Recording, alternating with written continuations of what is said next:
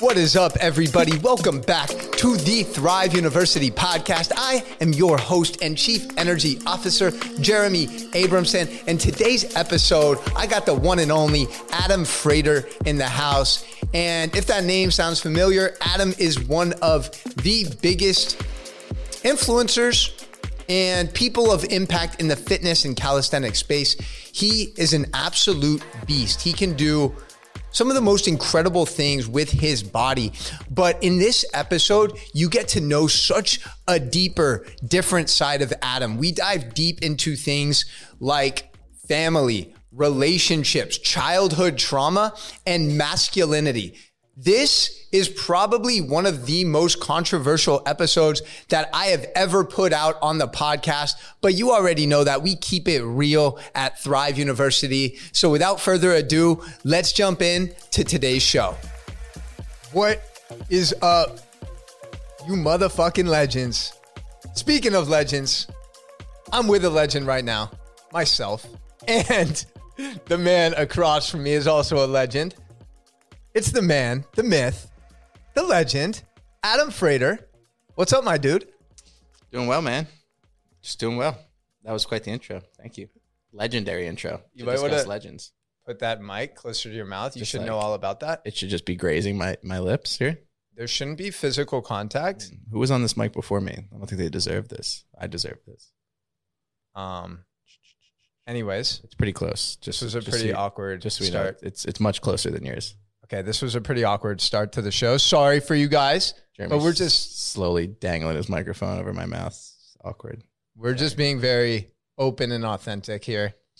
And um, Adam, dude, it's round three. Yeah. I'm very uh, grateful that you're back in America and that Same. you didn't fully lose yourself in Turkey. Um, I know I know it came close. Um, wanted to see how you wanted to start this show. What's something that is maybe close to your mind right now, close to your heart that you feel called to share? Oh man, it's a very interesting question. A very interesting time. Um, today of all days, see, my family's been in a bit of a disarray for the last few years. That's for everybody else. Jeremy's aware of this.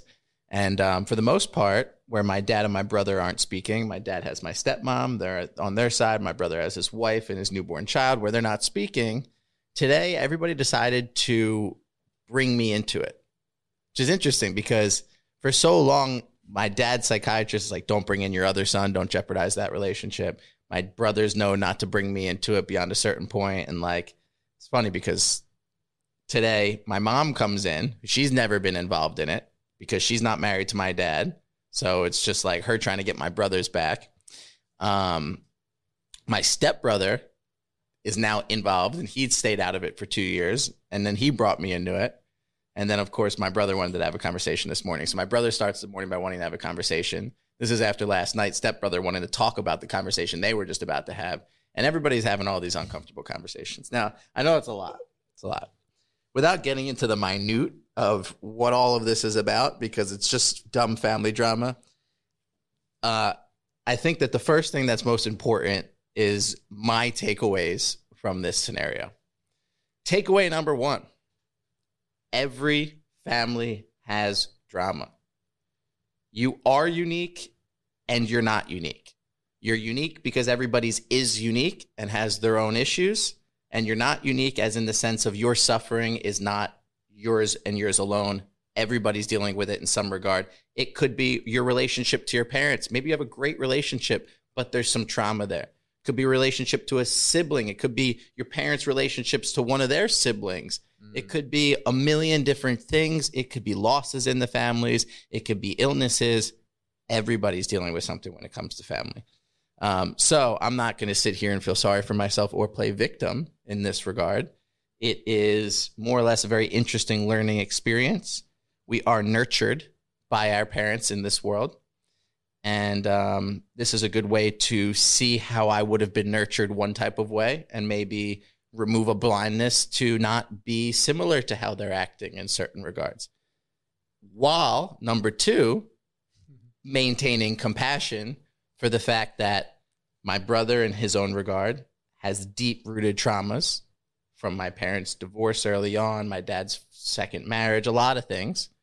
And my parents have traumas from raising my brother, who was a problem. And everybody's just human, and everything that's led up to today is just, I guess this will be number three, a bunch of choices.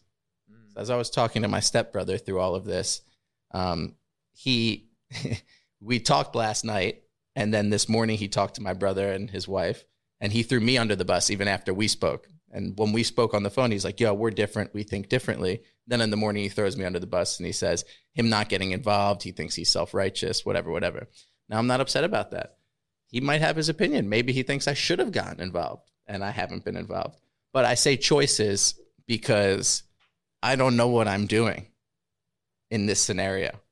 I don't want to jeopardize my relationship with my dad, don't want to jeopardize my relationship with my brother. I want to have both. But at the same time, I don't have experience dealing with this.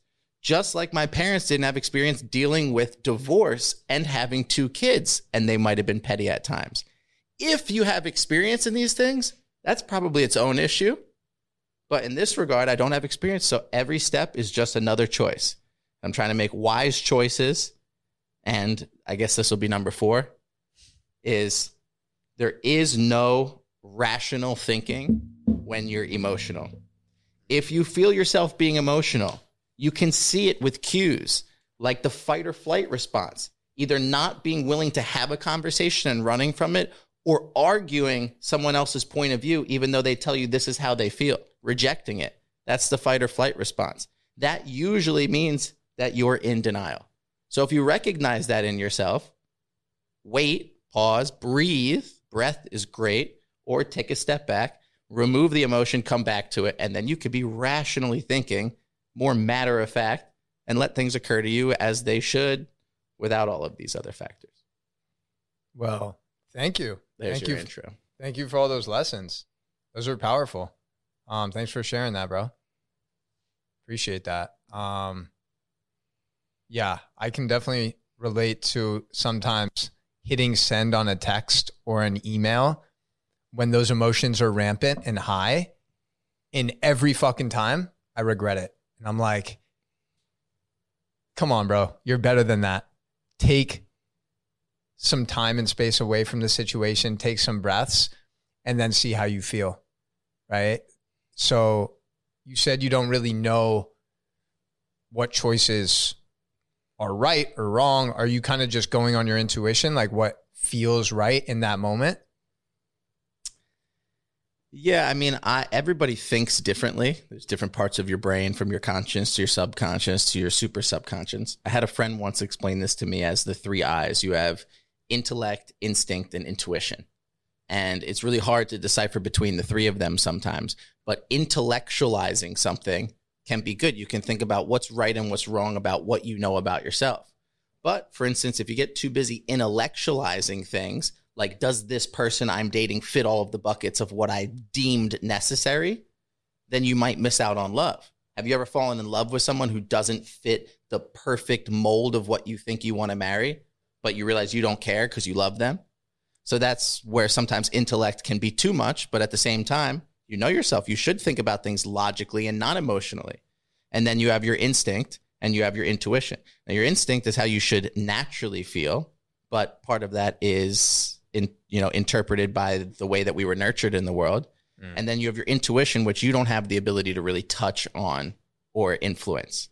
Your intuition's just there. It's something that's in your gut in your feeling that makes you do the things you do wake up in the morning and live your life yeah i like that breakdown i've never heard that the three eyes intellect instinct intuition so you've kind of been trying to find that balance between those three it sounds like when navigating that situation yeah, I mean, I know that I am a more intellectualizing person.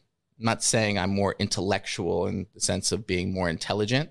It's just how I regard certain scenarios. I intellectualize. I think matter of fact.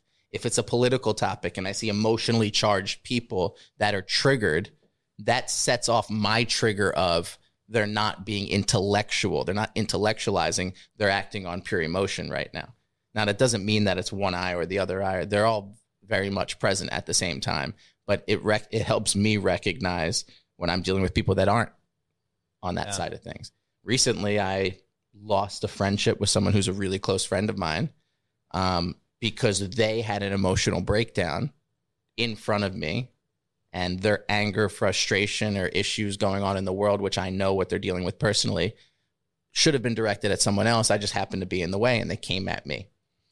And I felt offended and insulted as a friend. Like my friend shouldn't have done this to me. But at the same time, that person was not intellectualizing the situation. The way that I remember everything was very matter of fact. This is what happened. This is what happened. They started crying. I didn't scream back. I said this, this, and this very calmly.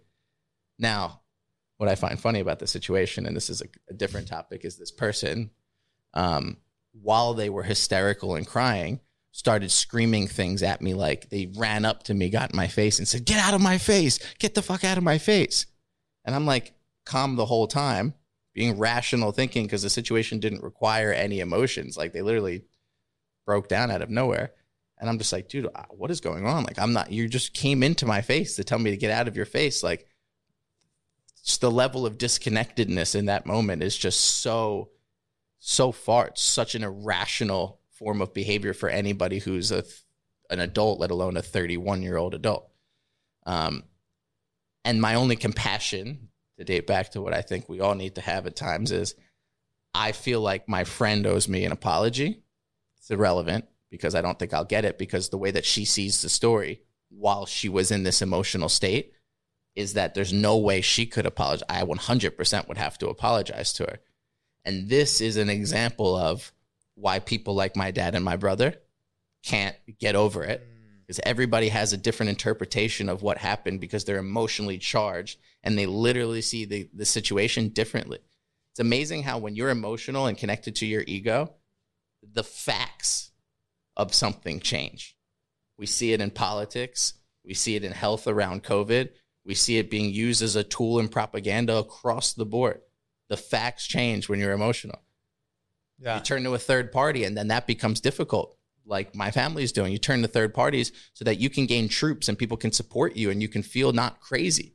How many times you hear somebody say, "Just tell me I'm not crazy"? My dad used to love that. Just, just, just tell me I'm not crazy. The, the, your bro, your brother's uh, the, needing that validation. Right. Like, yeah. And what do you do in that moment? It's like you either say you're crazy, and now they're your enemy, or you say you're not crazy. Then they think they won you over. Then the other party says the same thing to you, and you say, "Yeah, you're not crazy" to the other party. Yeah, that's important. It also, it also kind of speaks upon, which I've told you before. One of the things that I love about my friendship with you is I feel like I can tell you things from a place of love that might be like constructive criticism that might offend a lot of other people, but you understand it's like, no, this is my homie. I, he has my best interest in mind. You can give me feedback, which you have in the past many times. Um, and a lot of times, like it forces me to think, and I'm like, oh, wow, he has a good point there. That's something I want to dive deeper into researching or just learning about myself. Right. And oftentimes we're so blinded by our emotions that we can't really act in accordance to our highest self because. I mean, you make a great point. Like, let me ask you something, or let me ask everybody listening something.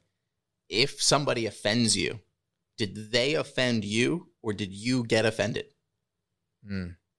Well, I 100% like to believe I have the power in my life. So in that instance, my belief is you chose to get offended. Sure, there's approaches on a spectrum where people are going out of their way to offend you. But if, like you said, it's a person that loves you and cares about you, you have to look at it as their agenda is not to go out of their way to offend you. Their agenda is to help you. Yeah. And if you get offended, that's your choice. And I have watched this again and again. I've watched this with the, the last girl that I was dating who literally would say to me, um, I know you didn't mean this, but it hurt me. That's a hard message for me to understand. Maybe I'm wrong about this.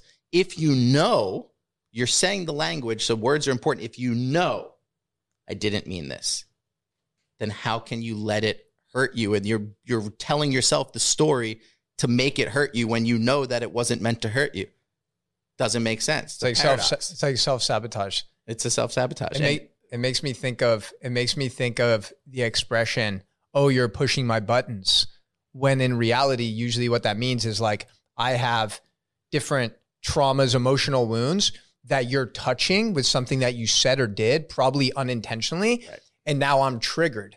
But it's not because of you, it's because of my unresolved shit. Yeah. Listen, I had to have an uncomfortable conversation with Ryan's one of my best friends, one of your good friends. I've had to have uncomfortable conversations with him, as he has had with me, um, about a lot of things over the time. And the one reason that he's one of my closest friends, one of the reasons you're one of my closer friends now, is because we can have those conversations. And it's unfortunate in the world that everybody's always looking for an opportunity to be offended Mm.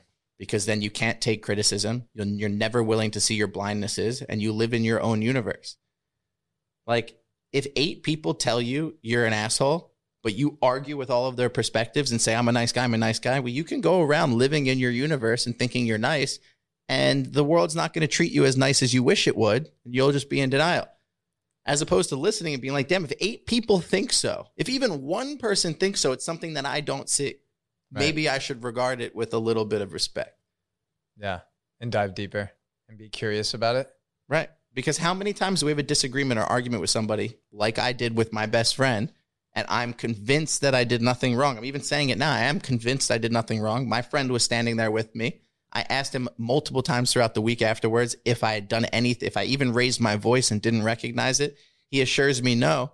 And it's it helps, right? There's the assurance that I said that I need. Yeah. Would I be willing to forgive? Of course. Am I willing to pretend like I did something? I don't know, but that's the issue, right?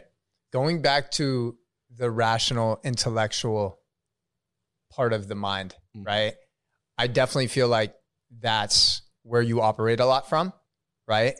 Which, like you said, I feel like that serves you in many ways where you're able to not get hyper emotional when other people around you are, and you're able to be kind of like that grounding energy Mm-hmm. which is fucking important. We need more of that shit in the in the world. I'm wondering, do you feel like is there any part of your body, whether it's physically, emotionally, spiritually, that you feel like you want to tap more into?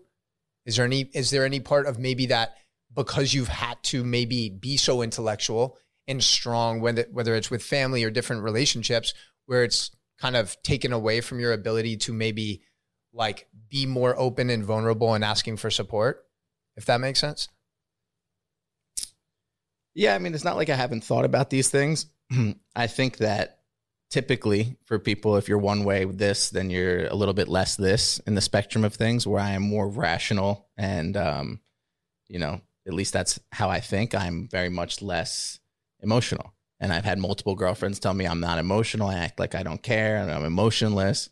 And I think it's 100% incorrect and false. And I think all the people that dated me would also say that I'm a big softy inside and I'm disguised on the outside as being this. So it's contradicting point of views. But I think that it's really important because I don't operate in the world believing that men should be a certain level of openness to their to their girlfriends. I mean, I think that as a man, I'm supposed to provide a certain sense of emotional stability, um, financial stability, security, and I'm supposed to be that grounded force, like a tree with its roots. I'm supposed to be grounded.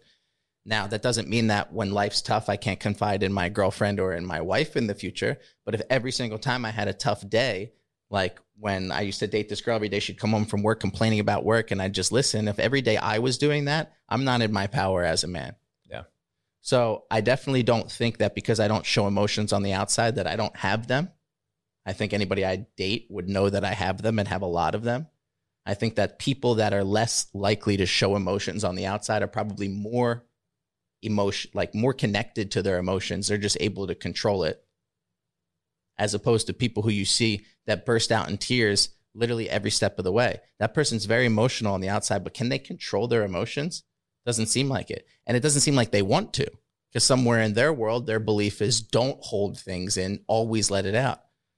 Well, I don't know where the dangerous message is here. You should definitely let things out if they bottle up in the sense of it bottling up. But Right. me not crying as an adult, just because I might have cried when I was 12, does not mean that I'm bottling anything up. It means I'm being a man and recognizing that the world is full of problems And it's not about avoiding problems and crying, it's about how I react to them. I don't have time to cry. I would rather put my time into doing something to create a better outcome or scenario for myself.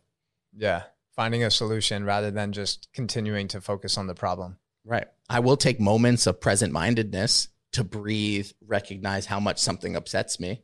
It's instant because the amount of computing power I have in my subconscious versus when I outwardly try to project something is 10, 100 fold. So I can literally spend 30 seconds recognizing how much something upsets me instead of crying for 10 minutes in the corner, recognize it, move past it, and then be action oriented. Yeah. You actually helped me. I remember it was probably like, I don't know, February or March. I was dating this girl for a little bit. And I remember like it was one of the first times that after kind of things like fizzled out and ended that I actually cared. I was like, oh, wow, like this actually kind of hurts. Like this is an interesting feeling I'm experiencing. And I came over to your place and I kind of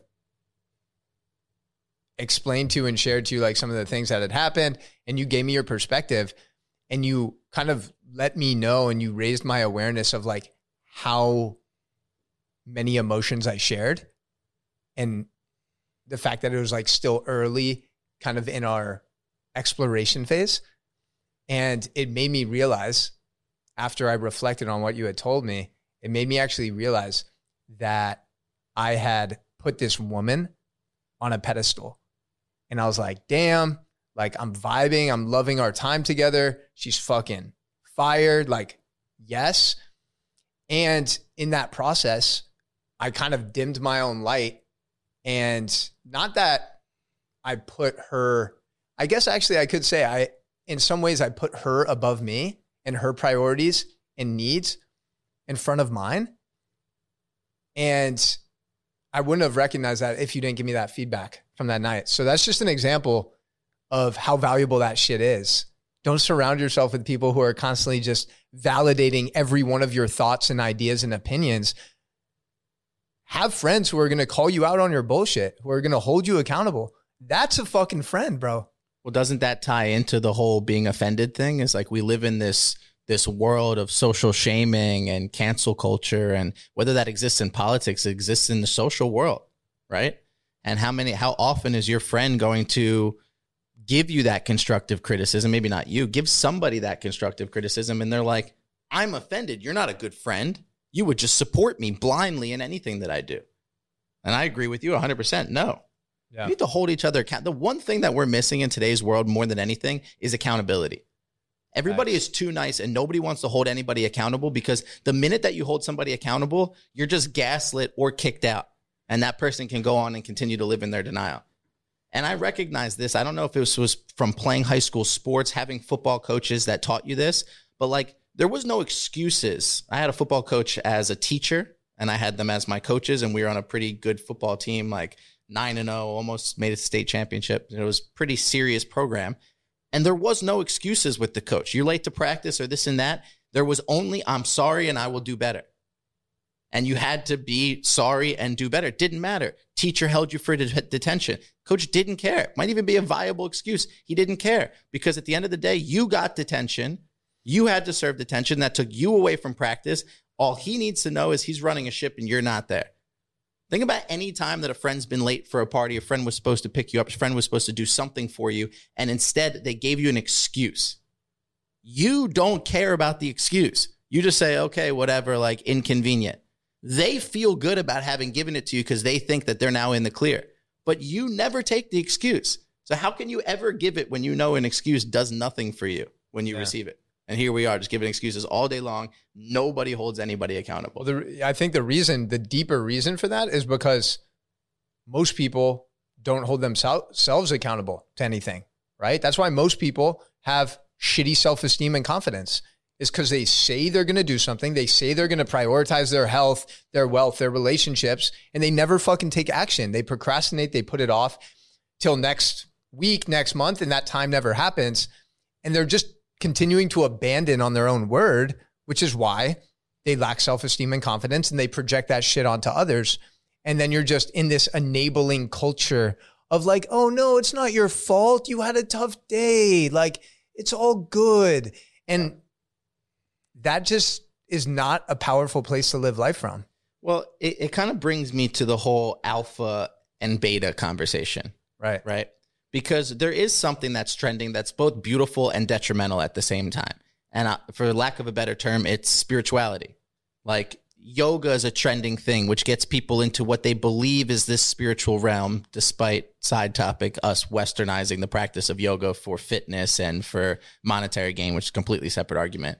But like this community of like trying to pursue your spiritual path has created a lot of issues. And I'll give you an example. Now, it's created a lot of beauty, more open mindedness, people taking time, being present. But at the same time, it's told men not to be men, hmm. right? It's told you to sit and eye gaze and cry with your partner and show that vulnerable side and be open. Even now, people are listening saying, What's wrong with that? Well, like I said, there's a certain aspect of being a man, being in your masculine energy. Men have masculine and feminine energy, women have both. Being in your masculine energy and that being something that attracts the opposite sex the majority of the time. If a woman is more in her masculine energy, probably would take a more feminine energy guy. I don't think that that generally suits most men. There's a lot of guys that I know that are living in their feminine. They're being more beta men, and their women are dominating the relationship. And at the same time, their women are losing interest in them sexually. Women don't want to Women be don't the want fucking that. masculine role in the relationship. No. Never. That's Like- why any guy that's super open with his emotions and cries with his girl makes her feel really secure emotionally, but the physical attraction and desire isn't there as much, nor is the power dynamic for cohabitating. Hmm, because you become more like friends and roommates than intimate partners. Right. And not to mention, like, somebody needs to own, like, my belief is somebody needs to own control over the household. There's one person that makes the decision. This is why they tell you in business you shouldn't be 50 50 partners with anybody. You should always be 51 or 49%. So somebody has the ability to make that overarching decision. And it's no different in a family than it is a business. You are a partnership, but at what point do you say, no, we are not? Because in a partnership, you only have two people. If one party's being emotional and you share the decision making, well, that's a dangerous scenario to be in because we know emotion's not rational thinking and they have 50% of the votes right there. Yeah. I know I said this once when we recorded previously. Um, but everything you said I think is spot on and it's it's kind of annoying that what you just said is considered controversial. You know what I'm saying? First of all, you're entitled to whatever the fuck you want to believe, Sure. right? But if you just look, like if you just observe at society and humanity, especially in America, you'll see exactly what Adam's talking about, right? You'll see there's this imbalance in a lot of relationships and there's a lot of settling going on. A lot of settling for someone who's good enough, who might get the job done, but they're not really filling up your cup completely, right? Well, think about at the same time, it's not just settling in your relationship. If you're on the beta masculine vibe, you're not, you're settling in your own life. What else comes along? You can regard a lot of things outside of sex as alpha or beta. If you treat your body with respect and you eat a healthy diet and you exercise, that's some alpha shit right there. If you come home from work and you grab a box of fucking Cheerios and you sit on the couch until your girl makes you dinner, you watch Netflix and you fall asleep, that's some beta shit. Yeah.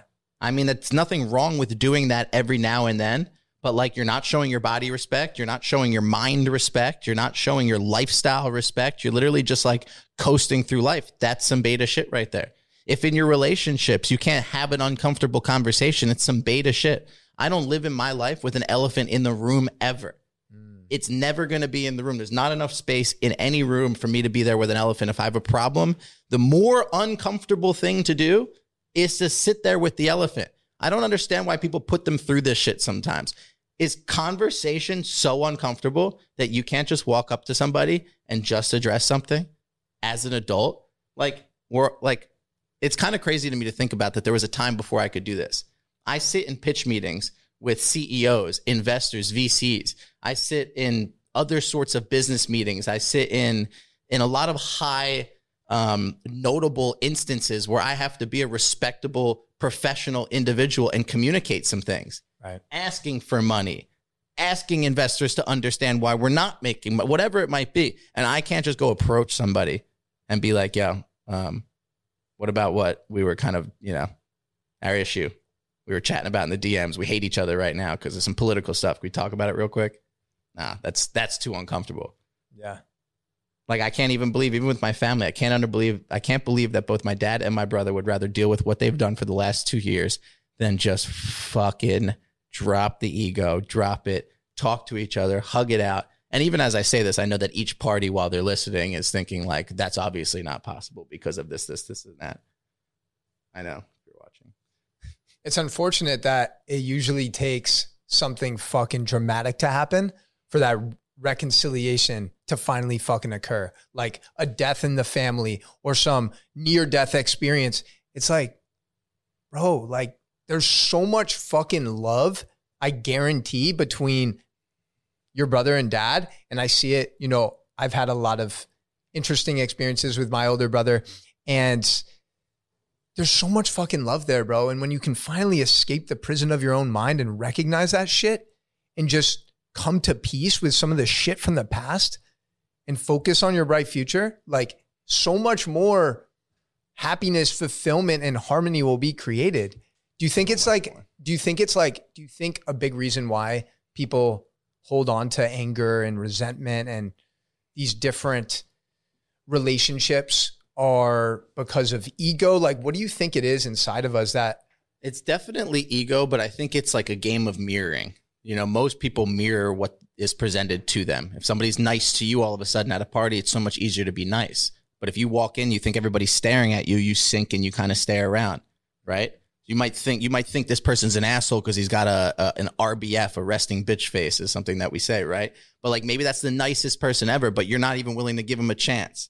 So we mirror things. Right. And if somebody's going to play victim, which is a like the most fucking that's a virus, right? That's a that's a terrible virus in our society is people playing victim and everybody's doing it right now. If one minority has their moment, another minority wants to play victim and they need their moment, and this people need their moment. Then the non-minorities are like, "Well, what about us because now we've dealt with this, we need our moment." Everybody wants to play victim because everybody is playing victim. And that's a big problem and that is 100% tied to ego. Yeah.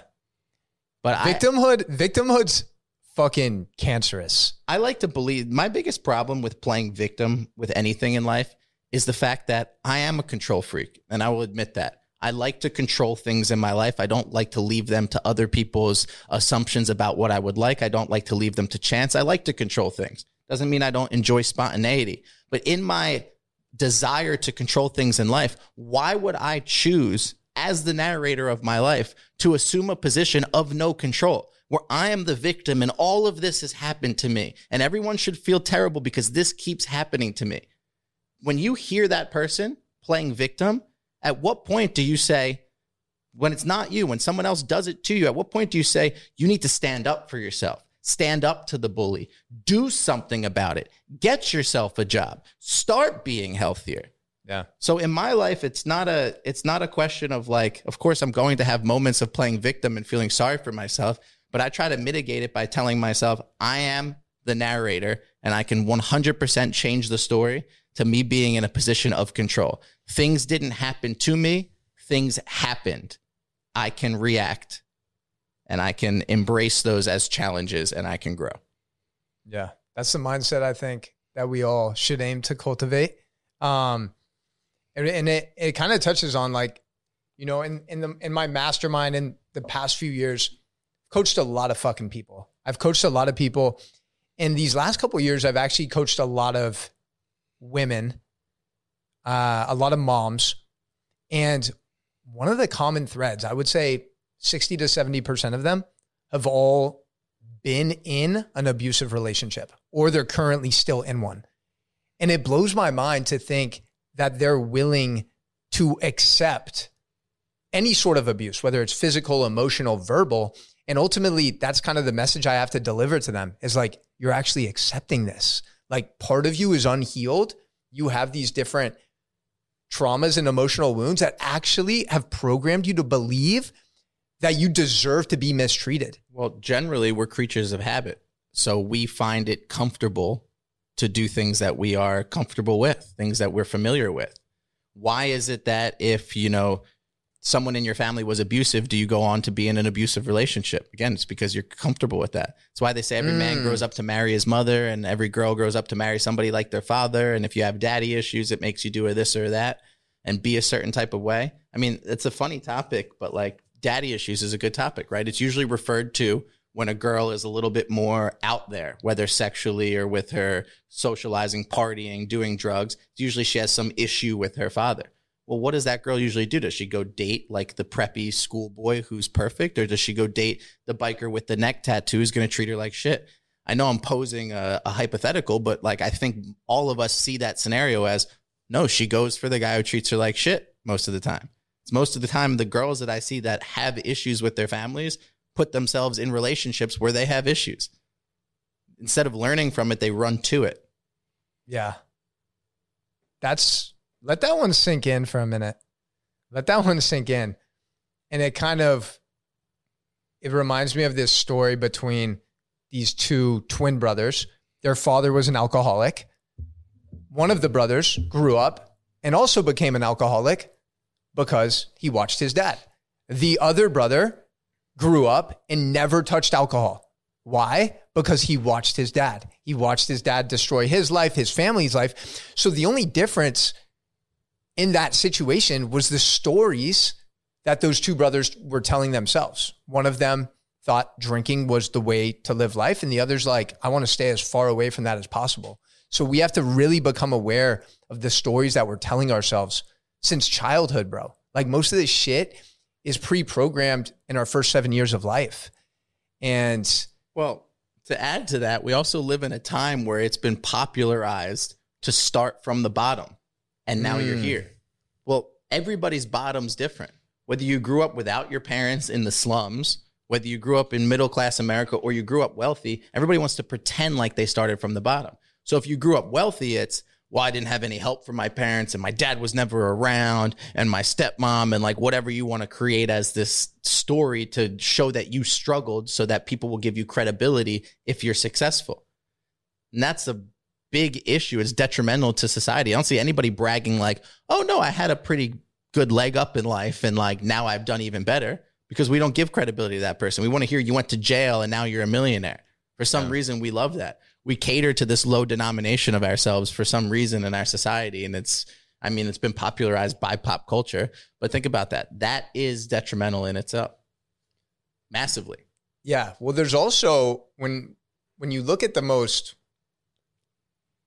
successful people who have made the greatest impact in humanity well, let's just throw out some names. Lebron james joe rogan uh, any of the fucking high level CEOs, executives, Elon Musk, whoever, when you actually look at their childhoods, a majority of them are pretty fucked up. And I think a big reason why they become successful is because that's their only way out of their fucking destructive situation. And on the other side of the spectrum, when you grow up, like like I grew up like in a very stable home. My dad was a doctor, right? Like externally, amazing. Things are great, right? However, I look at most of my friends from high school, middle school, college who grew up in similar type settings, and they're the ones that settled for such a safe, routine life because they had been programmed to do things that got the external validation from their parents. They didn't want to fuck up, right? They didn't really go all in on their fucking dreams. They took this very traditional route. And I think that's why you see a lot of fucking people that come from successful families not necessarily create that for themselves because they were entitled, they were coddled, they were given a fucking eight place trophy when they were playing youth soccer. Well, also think about their bar of success. I had a friend in high school whose dad was one of the wealthier dads of all the families in our high school, and he was more of a fuck up. And I remember even my dad saying like like how could he be like this? Like he had every leg up. Well, the difference is this. His dad lives in a mansion. That means this kid grew up in a mansion. So what is his definition of success? It's a mansion. If you grew up in the projects and everybody that you know lives in the projects, then what's your definition of success? Anything above the projects, right? So did this Mm. kid leave college thinking like I'm going to be better than my dad? Like no, that bar was so high. I even had that problem, right? I grew up with my dad broke. Both of my parents broke. As I got through middle school, my dad's business started doing better and he started gaining more things, assets and whatnot. In high school, he was doing really well. He bought a five bedroom house. So I went from sleeping in bunk beds with my brother in the kitchen of my dad's house to all of a sudden he has a five bedroom house in the nice neighborhood in, in town and he's driving a nice car around. And now he has a boat. Well, at 15, I had a license to drive my dad's boat. I'm 32 right now. I still don't have that boat, Right. but I had it when I was 15. So I've actually regressed in life Right. in a sense. The guy who grew up in his dad's mansion, if his dad's not giving him a leg up for the next 20, 30 years, unless he's somehow as successful as his dad, he is less successful than he was in high school. Yeah. Kind of a big issue, but it's also respecting that everybody's bottom started from the bottom is different. And I'll tell you this when I was in Cambodia three or four years ago, you have people that are as poor as the poorest people you've seen. You can actually use US dollars in that country because they're dying to get even one buck. It will make a huge difference. 15 minute massage is $2. Um, and I saw kids playing in the dirt, unpaved street with rocks as if they were little toy cars, right? And in America, we have the toy cars. Maybe there's a little remote on it, or your kid's one years old. He's driving around in a replica uh, Escalade that's like 30,000, right? There's levels to it. Well, the kids in Cambodia weren't any less happy playing with their rocks than the kid in America playing with his fancy car. It's just what they know. So at the end of the day, what makes you more unhappy is the more things that you have to compare and the story that you go on to tell yourself as to whether or not you didn't have it as good, you've been suffering, or whatever. And again, we live in this world of started from the bottom. So what's your bottom? You came from a five bedroom house, but your parents were abusive. That's pretty much starting from the bottom in some regards. Or you came from a one room flat with five brothers and sisters, and your parents were out working all the time. That's also starting from the bottom. Yeah. What's the bottom? Financially, emotionally, Yeah. spiritually. Yeah. That's a beautiful story in Cambodia though. Um in regards to in regards to what did you fucking say about um Oh, you were talking about you were talking about giving the example, just giving giving your example, right? Going back to your example growing up and you have this five bedroom house, right? You're driving your dad's boat, he's got a nice whip, all of these things and that's programming you to believe that all of those things equate to success, right? And materially, potentially, yes, those things might signify that you've reached some sort of financial success in your life. However, bro, I feel like that narrative and paradigm of success is fucking broken because we've seen so many fucking billionaires who are absolutely unhappy, unfulfilled, right? So I think everyone really needs to take a t- take time, take a moment, and actually gain clarity on what successful means to you, because we all have different That's levels the- of that, right? that's right? The best and way that you could say it, right? What does success mean to you? what does success mean success to you? Success is not a thing. There is no title of success that you fit, that I fit, that he fits, that she fits. Right? Then that's just assuming success means making a lot of money. And you're right. If your goal is to help marine life, or there's like two sharks, like people that swim with sharks and work on shark conservation or whatever that I follow on social media, that their entire life is committed to trying to help save the sharks.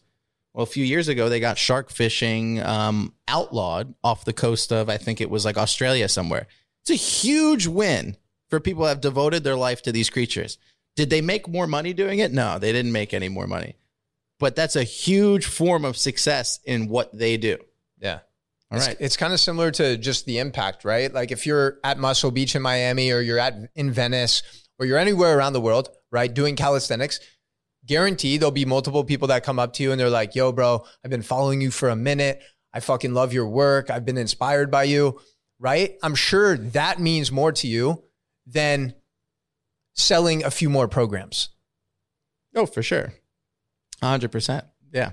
Um, but at the same time, I've never regarded my fitness as my success. It might have been my issue. Maybe I would have devoted more time, attention, energy, and value to my craft of movement. But I also recognize, and this is my problem and has been my problem, and the same problem that a lot of people have when it comes to success is are you defining it for yourself or are you defining it for other people? Are you doing this because you think other people will see you as successful, or are you doing it because it's going to make you happy and make you feel successful? Mm. I never wanted to be in the fitness industry because I never would have given myself respect if I had chosen a career that was so limiting financially. I recognize in the digital era it's not limiting financially anymore. But when people tell me that I grew up with, that know, or people that I went to college with, where I have a double major from a great university, where they think that I'm just doing this low level fitness job, it bothers me. It used to bother me more. Now I don't care because I live an amazing lifestyle and I have all the things that I want financially. I have time, I have freedom, whatever. But it doesn't it doesn't sit well with me that they believe that my what I've given the world is so limited. But you know that's image is reality. Exactly. I mean, everyone's operating in their own story. Like, bro, I think the shit that you and I do, I know it's different things, but kind of under the same umbrella dog, like this shit's so fucking rewarding. And just being able to do this on a Friday at 4 p.m., like, and be considered work, like, this shit brings me so much fucking joy. And that's why I'm able to personally show up with so much passion and energy. Cause, like, if I wasn't worried about money or time, like, this is literally how I would spend a lot of my days is having like dope conversations with my homies, hopefully creating impactful content for the world. Yeah. You know? I mean, listen, I literally just saw on Instagram the other day. It was like a guy being asked uh, a, a, question from a reporter. It was just a random guy off the street. And it was, if you died tomorrow, would you be content with everything that you've given the world? And he was like, absolutely, I'll be absolutely content. Now, this guy did not look like he had a lot of money or assets or he had done anything in his career that seemed big just from the way that he looked on the outside. Maybe not fair to judge, but it's all part of the story. And he said, yeah, because I know that I've helped a lot of people and anybody that I've spoken to will, will speak kindly of me. And that's mm. the purpose of life. Right. So it's a very simple answer. I'm sure he's had lots of struggles and challenges along the way in his life, as we all do. But like at the end of the day, his fulfillment and his version of success is just being a good person. Well, he just literally set the bar in the easiest place to just have awesome days every single day. If my determining as to whether or not it was a today as a Friday was a good day or a bad day, or Monday at work is a good day or a bad day, is if somebody smiles at me, that'd be amazing. If I could shift my expectations of success to as long as you made somebody smile, I will be so successful. And instead, how hard are we on ourselves because I need to do this and I could be doing more? You can always be doing more. You can always make more money, but you cannot always impact people. You cannot always have time. Yeah. Detaching from those expectations, I feel like for myself has been one of the most important lessons to learn that's removed a lot of stress and anxiety from my life is rather than be so fixated on certain numbers and metrics, it's like literally be fucking obsessed with the process. And I know that shit shit sounds corny, but it's like literally just show up and fucking that compound interest that you're going to receive by detaching from the expectations and the destination and really just fucking saddle up for the journey day in and day out. Like you didn't build this body or everything else that you have in your life overnight. It was literally committed action every fucking day, you know? And I think that's dope to have more patience and also release some of the pressure on ourselves, you know? Got to be more alpha and own your shit more. Do you have, can we go till five? Yeah. Okay, cool. So I wanted to talk a little bit about toxic masculinity. You touched on it earlier.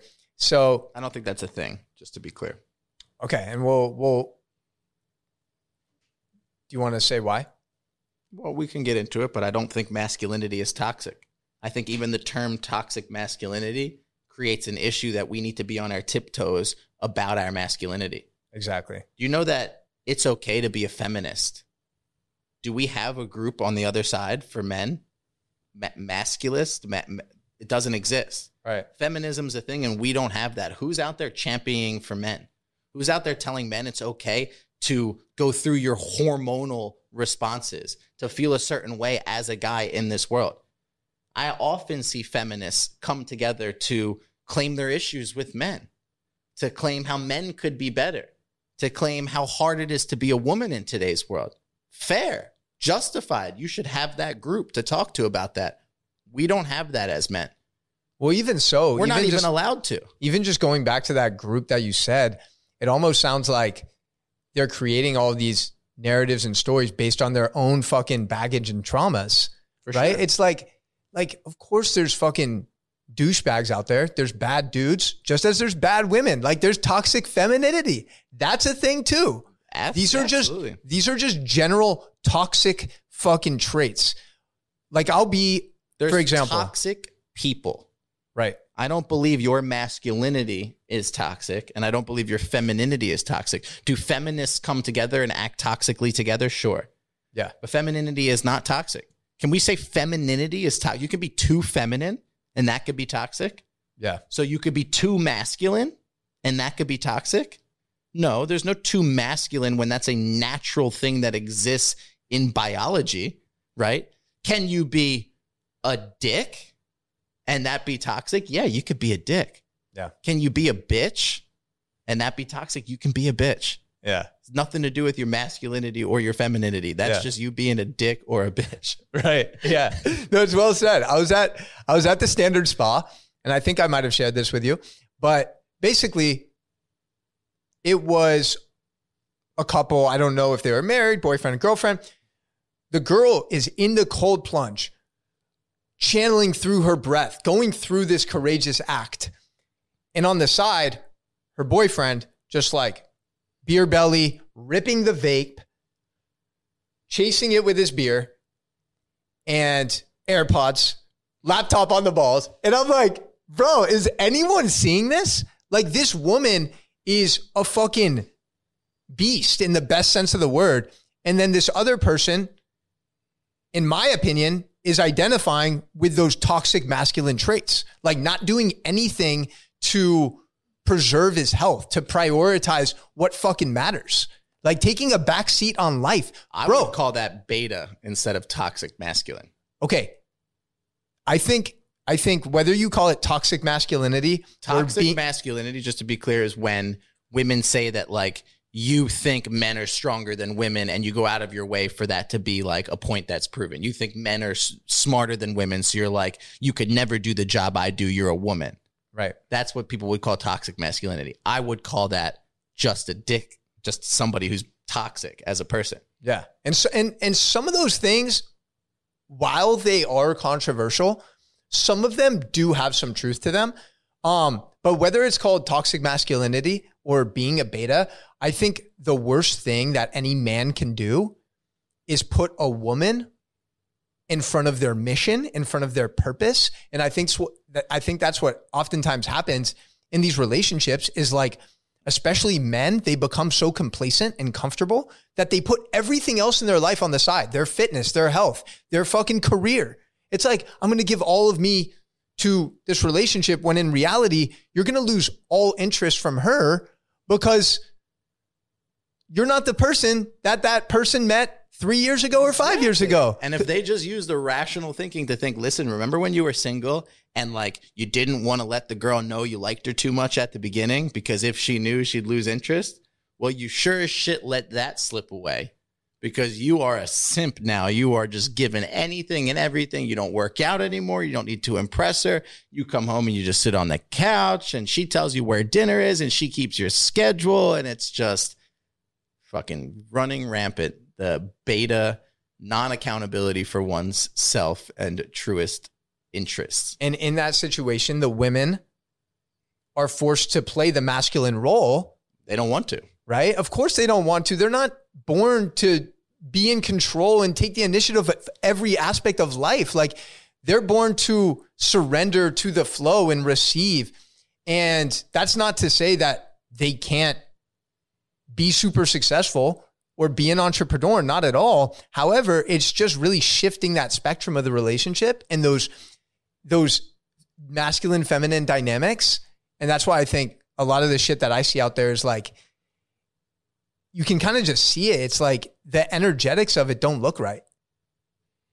And um Yeah. and da- daddy issues, by the way. You touched on daddy issues. I'm so glad you brought these up. This is why I fucking love Adam because, like, if there's something that he wants to talk about, he'll talk about it. And I'm glad that we, I'm talk about it. well, daddy issues is something that, of course, it definitely um, implies and is usually used around women, right? But dudes have fucking daddy issues. You have daddy issues. I have daddy issues, right? Whether that means we're trying to compete with our dads or be more successful or whatever it might be, all these fucking micro traumas. So everyone is dealing with some sort of shit from their parents. And I think coming back to having compassion, realizing, dude, when I look at my parents now, they're 74 years old, right? I literally look at them and see their inner child.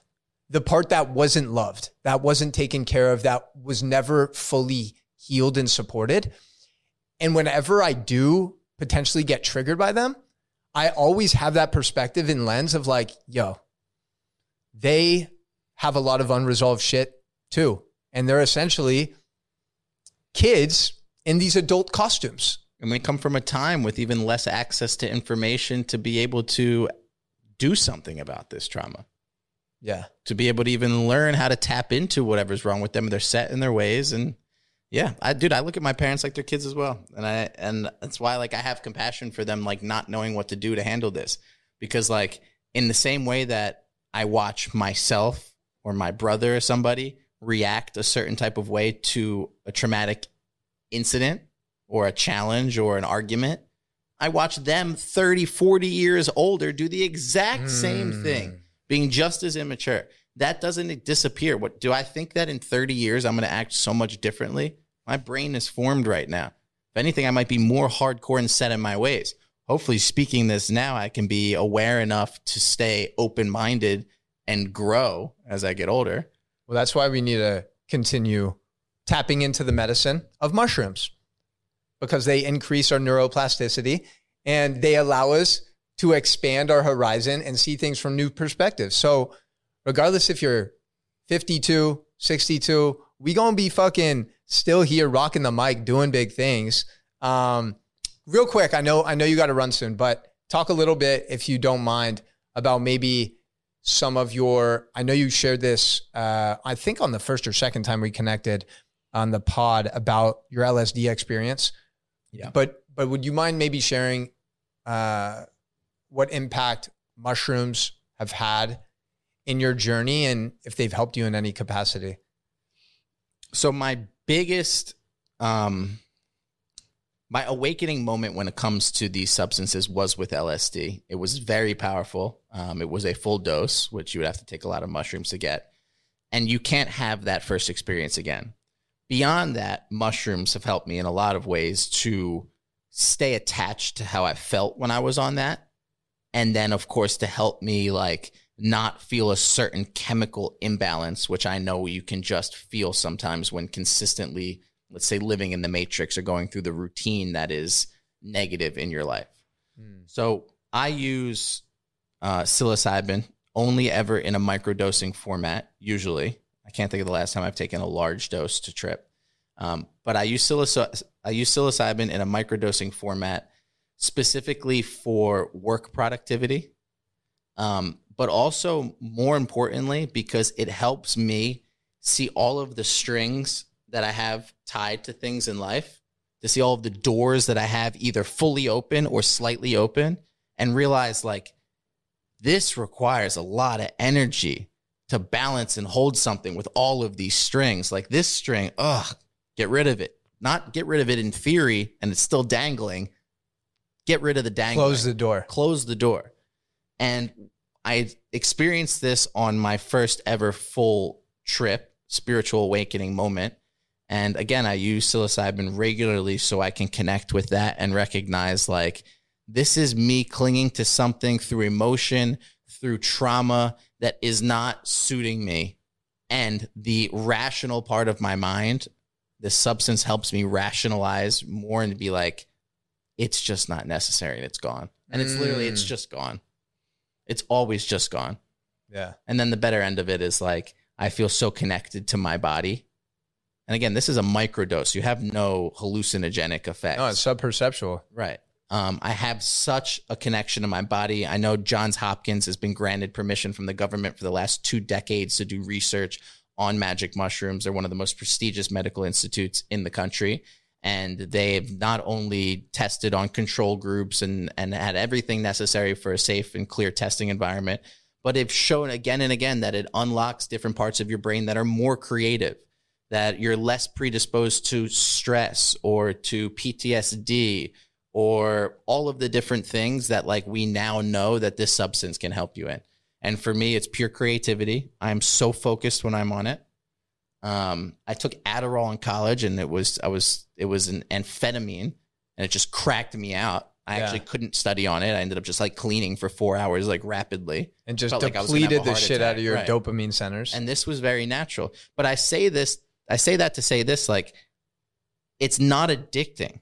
I'm not so productive, like, oh, I got to do it again. I got to feel that cracked out feeling. yeah. It's only showing me everything that I could do without it. Mm. If I could just remove the piece of me that spends so much energy with those strings and with those doors being open. Wow. I appreciate you sharing that, bro. That was actually really fucking beautifully said. Um, what you touched on just now at the end is kind of what I'm always speaking upon with the medicine is the best gift that it offers, even in a microdose, like you mentioned, is that it helps show you that you are actually the medicine. That all the shit that you want to create, that you want to tap into, is already inside of you. And oftentimes it just requires the closing of doors, right? Eliminating certain distractions and aligning again with your highest self. So I'm grateful that you shared that. And I, know, I even like hearing that because you ever heard like, where do dreams come from? Mm, We don't know. They come deep within your subconscious. You create either the fucked up shit or the beautiful shit that you see in dreams. You're creating it. The chemistry that's going on in your mind. So you think just because you ate this thing from the earth that it's programming some data to see a unicorn or to see these colors, it's not programming that's in you. It's 100% in you, just like the dreams are in you. It's just unlocking your ability to to do all of that. and to see them and to actually receive them because sometimes our mind's so busy that we actually never allow ourselves the chance to kind of observe and see things. Right. Um, what is something, if you don't mind sharing, do you have to go right now? Can we go for like five more? Yeah, let's go five more. All right, cool. I'm curious to know, like you mentioned, uh, pulling at these strings or closing doors, right? What are some of those things right now that maybe you recently closed out of your life that were potentially distracting you from what you want to create moving forward? And then maybe what are some of those things that you know that you need to close and you haven't maybe taken action yet? The first time I had the effect from this to recognize there were doors and strings, the most important thing at the time, which is what led me to doing this drug anyway, because I was in more of a self destructive mindset. It's a medicine, not a And I- drug. exactly. But I saw it as a drug then. And I did it in this self destructive mindset where now I see it as more of a medicine. But I had to have that awakening as well. Um, but what I was dealing with a really bad breakup. Um, I had lost a job. So I like I didn't have a job. I didn't have the girlfriend. So no love, no job. And I was um, going into self destruct mode. So I said, fuck it, I'll take and it was at the time it was the LSD. But when it showed me the strings and the doors, the most important thing that it did for me was it just showed me how much of my energy was going towards this breakup. Now I wasn't acting, I wasn't at her door every day knocking on it. I wasn't messaging her. It was just how much emotional energy I was just pouring out. And I instantly snipped it. It's easier said than done. But obviously in the moment I was very connected to what I was feeling. I instantly snipped it. So at the moment now, I recognize that I've always, even as an adult, I spend too much of my energy on women. Um, I don't date much. I recently like was seeing somebody somebody for a very short period of time. Um, but outside of that, like I don't generally date much. So, but what's interesting is I usually spend just as much energy being single and doing single man shit as I do being with somebody and what I can do with that energy when it's focused. Hmm. And I mean, it's just so clear. Like, I think there's a moment where, like, let's say when you start dating somebody new, where you're still trying to show like you're owning your shit, but you're interested in them. So you're vulnerable enough to show you're interested, but you're also still trying to show like, nah, my stuff comes first. Right. And it probably doesn't last so long. It's probably the honeymoon phase.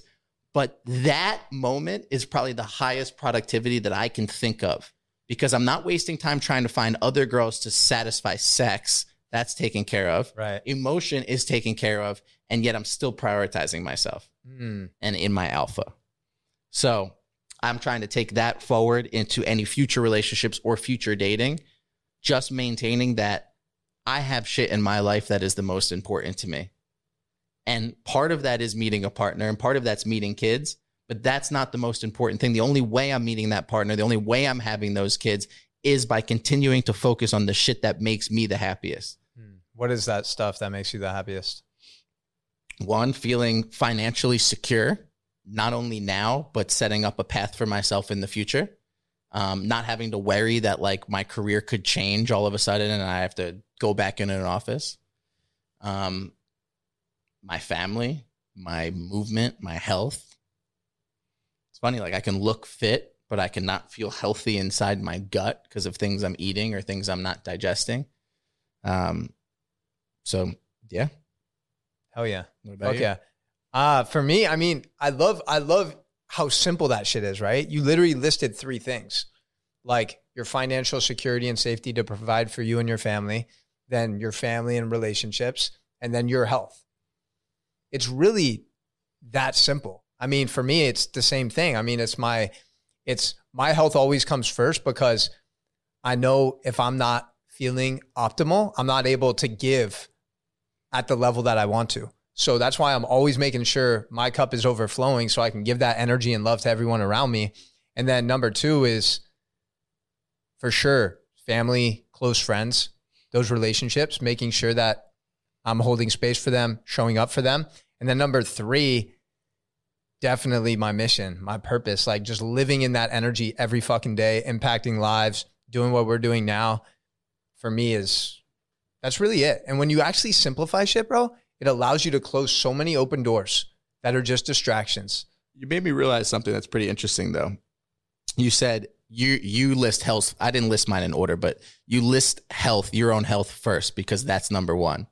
And without health, you don't feel the motivation, the drive, or the ability to then have the relationships or go after the financial goals. Isn't it a funny catch 22? Because at the same time, if I don't have the finances in place, if I don't feel comfortable with my cash flow to live the lifestyle I'm accustomed to, I don't have the motivation to take care of myself, to hit the gym, to get the nice meal, to cook for myself, to what a fucked up world. Yeah. And I mean, it, it all comes kind of full circle too, because the more health you have, the more energy and vitality you have, the more output you're going to be able to produce, which ultimately is going to support your business and your financial abundance. Right. And The more security security you have financially is the more time you can focus on your health and not have to worry about how am I going to put food on the table. And I got I should be spending my time doing that. I mean, dude, seventy percent of Americans are living paycheck to paycheck, right? And we're grateful. Seventy percent are also overweight. Forty eight percent are morbidly obese. Yeah, So they're spending a lot of time doing something that isn't satisfying them financially, and sure shit isn't satisfying them health wise. So what are they really spending their time on? this is exactly why you never want to fucking settle for an average life because average in America is sick, fat, unhealthy, and unhappy. As bad as it gets. Yeah. Um, what are you most excited about right now? I'm excited about. Um, I feel like a, a shift kind of happening in the world. I think people are. There's enough um, good health advice that's out there mixed with all of the bad propagandized advice. I think the world's kind of waking up to one of the biggest killers, um, which is seed oils. Um, cooking oil and seed oil is one of the worst things. Um, I think the world's waking up to nutrition. I think the majority of disease, illness, and whatever else starts in the gut. I'm not the first to say this. I forgot whichever famous uh, Hippocrates. philosopher. Yeah, exactly. Said something like that. 90% of something starts in the gut. Well, think about that. We're being led wrong advice. So I'm most excited for the fact that people are waking up. They recognize that fat is not going to make you fat. Like cutting the fat off of your steak is not the thing that's making you fat. What's making you fat is the vegetable and the seed oils, which cause inflammation to your gut. It's the processed foods that cause massive amounts of inflammation. When you have inflammation, inflammation, inflammation in your liver, your liver starts to store fat. It doesn't function properly. And then the rest of your body becomes more predisposed to holding this fat, holding this inflammation, because it throws off your hormone levels from the inside. Everybody looks at it like this. If I can grab fat, that means I'm eating too much fat. No, if you can grab fat, it means your hormones are out of whack. It means your liver has been destroyed, and it means you're literally eating an inflammatory diet. Yeah. I mean, all these myths that we're constantly busting, like Psychology Today recently came out with something, and this was not the first publication recording this, but linking low cholesterol levels with higher suicidal rates, right? And all of our childhood, all of our life, we were told to be careful of cholesterol. We saw things like egg white omelets on the menu, which still fucking makes me upset. Like egg white omelets are the dumbest fucking thing that makes zero sense nutritionally. First of all, they're not even using real eggs. They're using like those fucking liquid egg whites, which are God knows Because what. We've been we've been told the wrong thing from the beginning. We've been saying that cholesterol is bad and fatty foods give you cholesterol, eggs and steak, foods that are literally full of the most nutrition that is that your body needs. The most vital nutrients, aminos, everything that you need is in the things that they tell us is the most harmful for us. But at the same time, you have reports that just came out, I think um, not so many years ago, saying that there is no link to dietary cholesterol and blood cholesterol. That means eat all of the egg yellows that you want and it's not going to change your cholesterol level. Well, that's mind blowing for everybody who is told that their arteries are clogged. They need to eat healthier. Well, yeah, they do need to eat healthier. They don't need to avoid fat and avoid cholesterol. What they need to do is avoid inflammatory, processed, fake foods. They're not food. The problem in the grocery store is you know what's food. Food comes from the earth. Everything else is called food. It's not actually edible. Yeah, it's You not. just can eat it and you won't die. You realize that? 90%, you won't die now. Right. You'll, you're gonna die and you're gonna live a slow, really shitty life. Dude, I was walking through the wood, through the forest in Turkey not so long ago. It was like their Grand Canyon, and we saw wild raspberries growing. They were very much, or blackberries. They were very much blackberries. Smelled them, even tasted a little bit just to be sure. And then a guide walked by and validated it before going his way.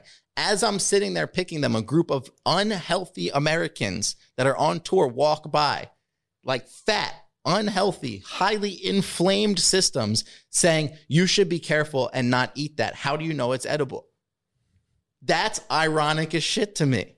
Yeah. What do you mean? What about the Captain Crunch you're eating? coming from the earth. You're worried in the rare instance that this might be some sort of poisonous berry, but doesn't matter who made this brownie. You don't know what's in it. The source, this cookie, this soda, this drink, this sugary substance, all the things from the inner aisles in the supermarket. You have no idea how they were made. You just see it in a commercial and you assume that's safe to eat. yeah. But now I'm eating a berry from earth and now you're worried and concerned.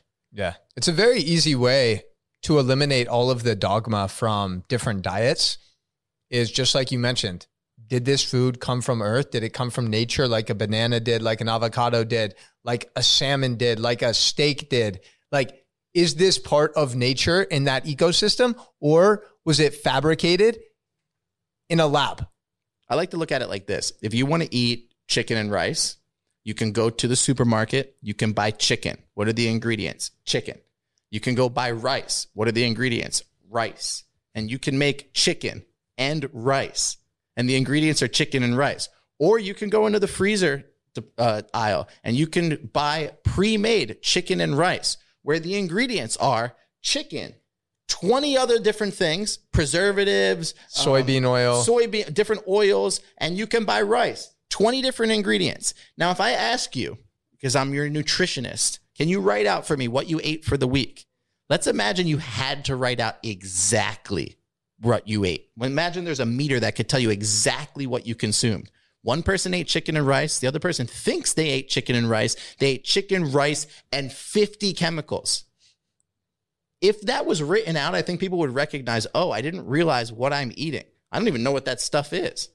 I don't know what half of them are. You talk about a lot of them in your videos, but like there's shit that we are, we know carrot, chicken, rice. We don't know yellow this number five and what it's doing to our fertility. Yeah. I mean, all of this shit. And that, and that's again, we've talked about it many times before. You've touched on the importance of gut health and that 90% of our feel good hormone serotonin is produced in the gut, right? And we're constantly infusing ourselves with all of these toxic inflammatory ingredients, artificial food dyes that all come from petroleum, all these artificial sweeteners, right? That have been found and proven to disrupt the gut microbiome. And then we wonder why we feel like shit. It's because we've forgotten that our food directly determines our mood and mental health. And this would save so many lives. And it would save so many children's lives who are being put on all these bullshit medications, right? Told they can't focus when in reality, they're just being fed poison. They're being stuck in a classroom for seven hours in fluorescent lighting, learning about shit that has no relevance to what they actually want to pursue in life. And yeah, I mean, I think that's a, I would love to keep talking about nutrition, but I know you have to go get a fresh cut, even though your hair looks pretty fresh already. Um, but I do want to give you the opportunity to kind of just like end this on your terms. Anything that maybe you want to share with the world, like another thing that we didn't get the opportunity to touch on, and then also. Well, I think we should let's just end it on on that because it's a good topic and it's something that people really need to hear. Is and I love to make this analogy, but like if I go right now and I bang my head into the wall again and again, you're gonna say, bro, you're gonna give yourself head trauma. You're going to have a brain injury. You're going to have a concussion. It's considered mm. serious. Head trauma is a serious topic.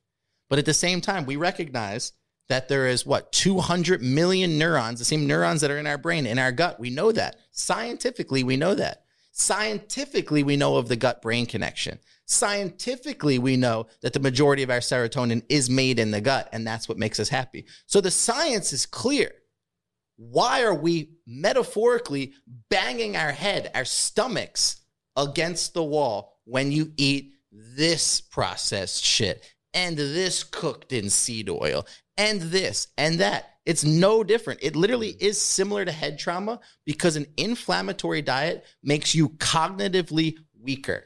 That means your brain function is reduced on an inflammation. That means what you eat affects your brain. So it is similar to bashing your head against the wall when mm. it comes to your cognitive abilities. I think a lot of people always say it's not worth it to go train for two, three hours a day to be fit.